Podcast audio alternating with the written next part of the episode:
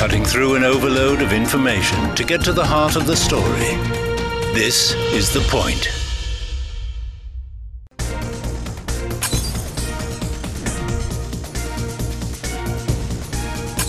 Hello and welcome to Headline Buster, brought to you by The Point with me, Liu Xin. In this series, I dissect stories that are making headlines around the world and talk to my guests to compensate for the missing pieces of the puzzle. Our topic today who blew up the Nord Stream gas pipelines? Last September, near the Danish island of Bornholm in the Baltic Sea, huge volumes of natural gas started to emerge suddenly from the seabed, sending shockwaves in headlines around the world. Three out of the four underwater pipelines sending Russian natural gas to Germany ruptured in what investigators have concluded deliberate acts of sabotage. But who did it? The Biden administration, according to Pulitzer Prize winning American journalist Seymour Hersh. In an expose published online on the 8th of February, Hersh cited a source with direct knowledge to the operational planning to claim that it was a covert operation carried out on demand of the White House. In an interview last week, Hersh told CGTN that two things prompted him to investigate whether the U.S. was the culprit. They were always afraid of Russia using the natural gas as a weapon, mm. as a political weapon. That as long as Germany relied on national gas, that was a problem. It's not something that just happened in the last, you know, since the war with Ukraine. There's, a, I'm actually going to write about it some more. It's, a, it's there's a long history of it. So that's one element, mm. and to know that. And the other thing, of course, is Mr. The president himself had said publicly in February. If Russia invades, uh, that means tanks or troops crossing the, uh, the, the, border of Ukraine uh, again. Then uh, there will be uh, we there will be no longer a Nord Stream two. We we will bring an end to it.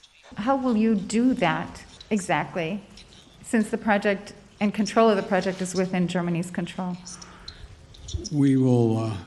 I promise you, we'll be able to do it. What exactly did he mean? We will, I promise you, we will be able to do it. Hersh found out from an insider how the operation was conceived and carried out over the span of nine months. The White House and the CIA have flatly rejected his report, calling it completely false. Norway has called the report nonsense as it was alleged to have helped carry out the operation as a great ally. Denmark warned against conspiracy theories while Germany has been mum about the piece.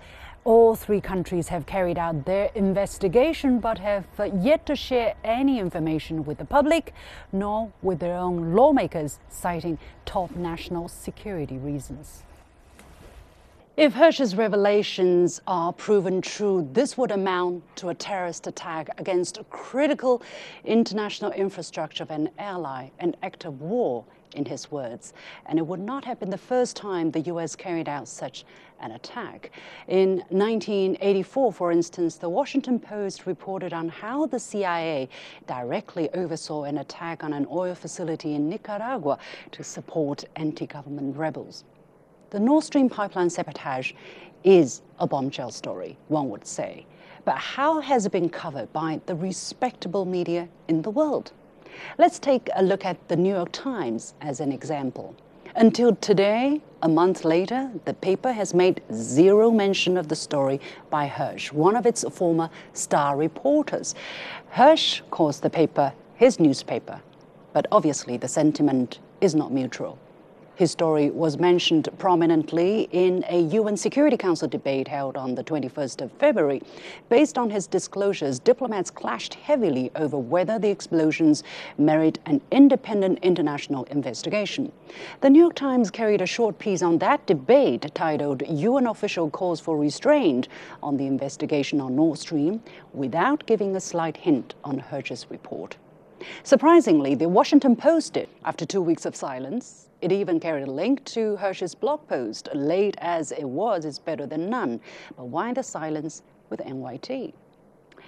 Was the paper not interested in solving the mystery? Apparently not, as it carried a lengthy report last December titled In Nord Stream Mystery, Baltic Seabed Provides a Nearly Ideal Crime Scene. The reporters elaborated on the possible suspects and motivations, excluding the US totally, by the way. After some careful digging, we did find Hersh's name in one opinion piece on NYT UFOs and Other Unsolved Mysteries of Our Time. Ha! Is that where Hersh's report belongs?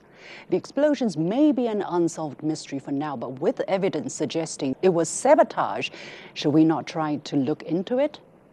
The Reuters, to its credit, reported on Hersh's expose timely.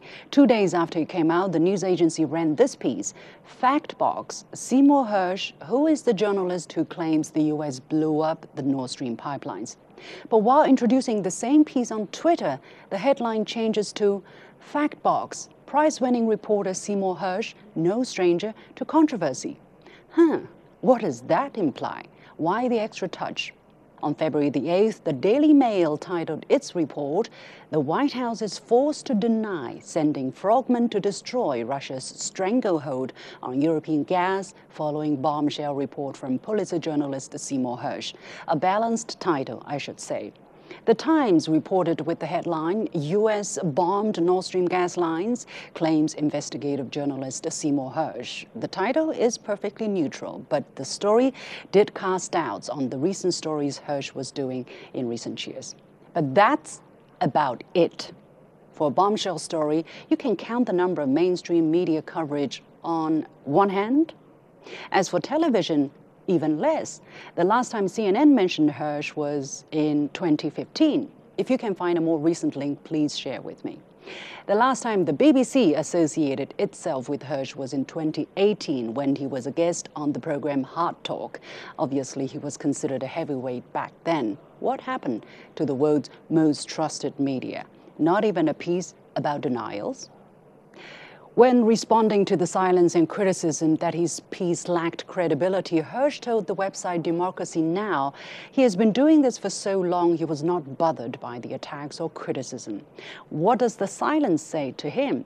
That's what we are, Hersh said, adding he was lucky that for decades insiders who are faithful to but critical of what they do came to him, and they still do. That's the kind of story that reporters dream about, quote unquote. Okay, we'll take a short break, and when we come back, I will invite three guests for further discussions on their opinions behind the apparent collective silence. Stay tuned. We all enter this world with a universal greeting. We then learn to speak. Bonjour, comment allez-vous? Dobre utro. Hoy estoy muy contenta. Though our languages, cultures, and traditions may differ, we still share one thing in common. We have hope for humanity and the world. Donated an additional German railway company Deutsche Director Bahn. of the The International 26th United Nations Kristen Climate Liga. Hear the difference. Join our global network to connect with the world. Making room for all opinions and seeing events from more than one side. This is The Point. Welcome back to Headline Buster, brought to you by The Point with me, Liu Xin, coming to you from Beijing. And I'm pleased to welcome our guests. They are in Sweden, Jan Oberg, who is Research Director of uh, Transnational Foundation for Peace and Future Research. Jan, very good to have you in this very inconvenient hour. And uh, from the United States, we have uh, Max Blumenthal, Editor in Chief of The Gray Zone, and Brandon Blackburn, Dwyer, President of Grasshopper Strategies. Gentlemen, thank you to you as well, and uh, welcome to the show. So, you have heard my uh, monologue in the, in the first half of the program. I would like to go to Max first. Uh, what is your reaction? How do you look at the credibility of Hersh's report Well, the line from those seeking to dismiss Seymour Hersh's reporting based on a very well placed source is that his source is anonymous and it's just one source. So let's look at the New York Times report and wonder why there isn't the same scrutiny applied to a report obviously planted by the White House to cover its own tracks. This is a line from the, that report. U.S. officials declined to disclose the nature of the, the intelligence, how it was obtained, or any details of the strength of the evidence it contained. So all anonymous officials obviously connected to the lead suspect in the Nord Stream bombing, and none of the intelligence is even verified as strong. And the New York Times waited until the 25, 25th paragraph of that article to mention Seymour Hersh's bombshell for the first time. And let's also consider the long record of statements by Joe Biden vowing to destroy the Nord Stream pipeline, by Senator Ron Johnson calling for the Nord Stream pipeline to be destroyed, by Victoria Nuland after its destruction, saying that she was glad to see it at the bottom of the sea. Going back to 2014, Condoleezza Rice calling for it to be stopped because Russia and Germany could not be allowed to have an economic alliance. It would hurt U.S. energy security, in her words, too much.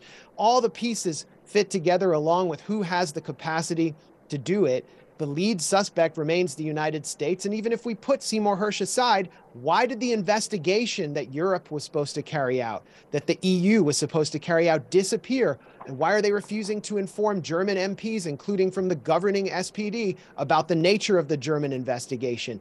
Very suspicious. Jan, your take, observing everything from Europe, but uh, also from a country which is directly impacted by the explosions. Well, I think what has already been said, I agree with that. And I think it's also very clear that uh, none of us have been 80 meters down on the sea, bottom of the sea to see it ourselves and would probably not be able to understand what has happened. But there are very few countries that can do this. And secondly, I think what is really shocking, but nothing new in a way, is what I call omission. Most people talk about fake news. I think it's very important to understand the greatest deception we have in the Western media at the moment is omission. It's the uh, uh, stories we don't hear. You can take the Ukraine thing. We have cut off. We've cancelled Russian media. We're not supposed to hear how the Russians are thinking about this. It's uh, the angles we don't get. It's the experts that are not uh, interviewed or used. It's it's the it's the selection of what we're supposed to know and not to know that is concerning to me. And sorry for saying this, my experience of almost 50 years is that what you see is like a conductor's hand going up and then there's the same narrative about a, a, a, story, and then the hand goes down and there's silence. There is somebody who's orchestrating this type of media policies, which are totally different from 30 or 40 years ago, where there were a good journalistic uh, quality or culture that it was important to listen to other stories too. Was this story widely covered in the Swedish media, for instance, mainstream media, so that people in Sweden can hear what, at least what uh, Mr. Seymour Hersh claims? Very little.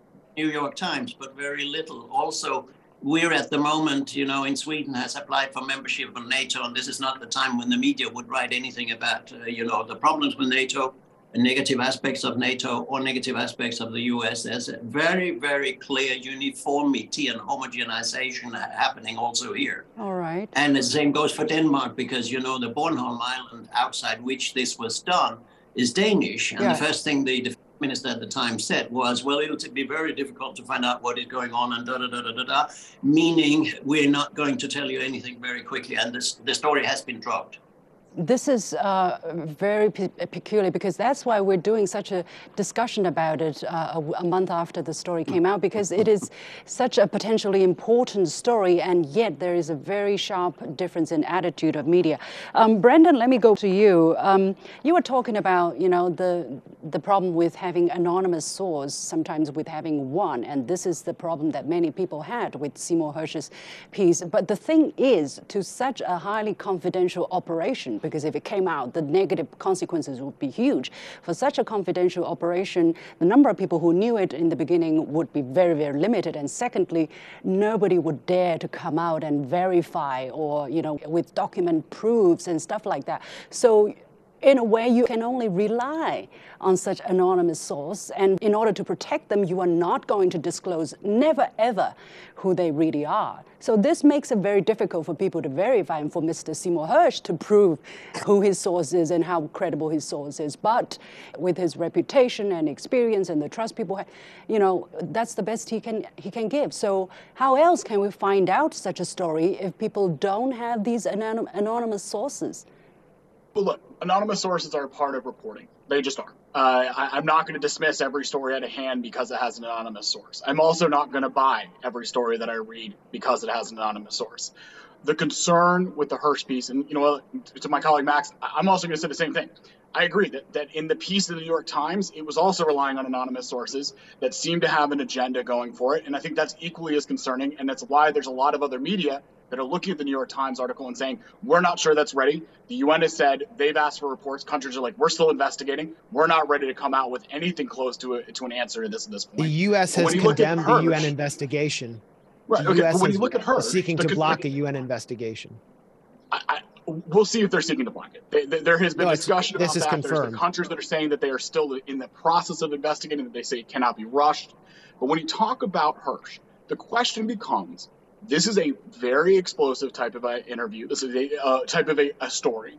It's a narrative that builds from every piece of this, all the way from conjecture, like from the from the apple in the eye through through execution. Which, if you look at the history of anonymous sources, it would be very very rare to have one anonymous source that actually had the type of view into every single step of this operation. Th- That's why This he had a source which that's what he had he a said- he said- but- he said he had a source who had direct knowledge to the operational planning not just someone you know who were for instance in the divers navy divers training school or, or another someone who had direct knowledge to the operational planning. So it was not just anybody.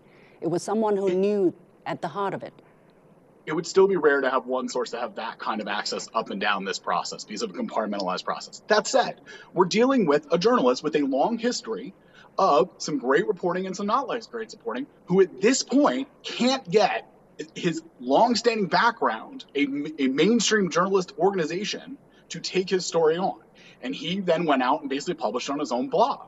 That's a concern. When you're looking at what is true and what is not in a world of anonymous sourcing, that's a concern. You have to start with that there are pillars of credibility at various points. But Brandon, we have to basically, you're saying he should have both are. tried. He should have tried to publish this story with New York Times and Washington Post and these um, credible pillars first before publishing it online. Is that what you're saying? Okay, Max. I believe I believe Yeah. he should have. I believe that when we're talking Max. about anonymous sources, it helps to have pillars of credibility involved. All right, Max. Well, Seymour Hersh would not have been allowed to have published with those papers, which have taken a nakedly partisan view in support of the Ukraine proxy war. It, it, Seymour Hersh was run out of the New Yorker and London Review of Books precisely because he was re- critically reporting on various deceptions out of the Syrian dirty, out of the Syrian proxy war. It's impermissible in US media to question a war in which every reporter has lined up as stenographers for the State Department, the Defense Department, and the CIA, as the New York Times did today with its report blaming a quote unquote pro Ukrainian group. And if there's any pro Ukrainian group that was capable of this, that said they wanted to do it, that had the wherewithal to do it, it was Victoria Nuland, Joseph Biden, Tony Blinken, Jake Sullivan, and Lloyd Austin. And William Burns, of course, at the CIA, who Seymour Hersh reported did it without any congressional approval. Well, Jan, uh, Jan, let me go again to you. Um, you talked about kind of well orchestrated effort by people in the media, in the mainstream media, not to um, let out all the voices, to omit part of the story. But do you really think there is such a coordinated uh, campaign or effort to do that? I mean, if you ask these journalists, they would say, we don't talk to each other about what we do, or most of them would deny that.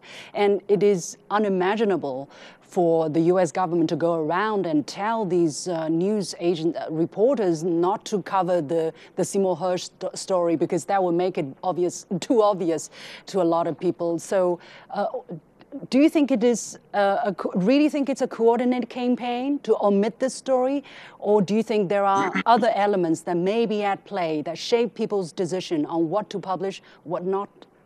This type of, of, of uniformity, in my view, did not exist 20, 30, or 40 years ago. I mean, in Sweden, for instance, the Swedish press was very critical to the US war in Vietnam. Today, there's no critical voices about whatever the US does, or there's, there's a silence. So, yes, I think there are many factors. I'm not a conspiracy theorist, but I'm asking myself, why is this university so, so so significant and so clear. And, and, all of you have, have shown that in this case it's extremely much so. And I think we should also at some point take up the question of what does this mean for Atlantic relations? Yeah. I mean, people Okay. in Europe are not stupid. They are seeing what is going on. This is an economic warfare on allies and friends, uh, and that will have consequences. I think the whole Western policy in Ukraine and all that is, is we're seeing the cracks already all over Europe. Hmm. Let's take a look at a comment that we have uh, received from um, the online platforms on YouTube by someone uh, under the name of Luna Langton that the MSM rejected it and he had no choice but to post it on Substack. So, yeah, a viewer um, agreeing with the view of uh, Max there. Brandon, you are the unfortunate uh, minority here.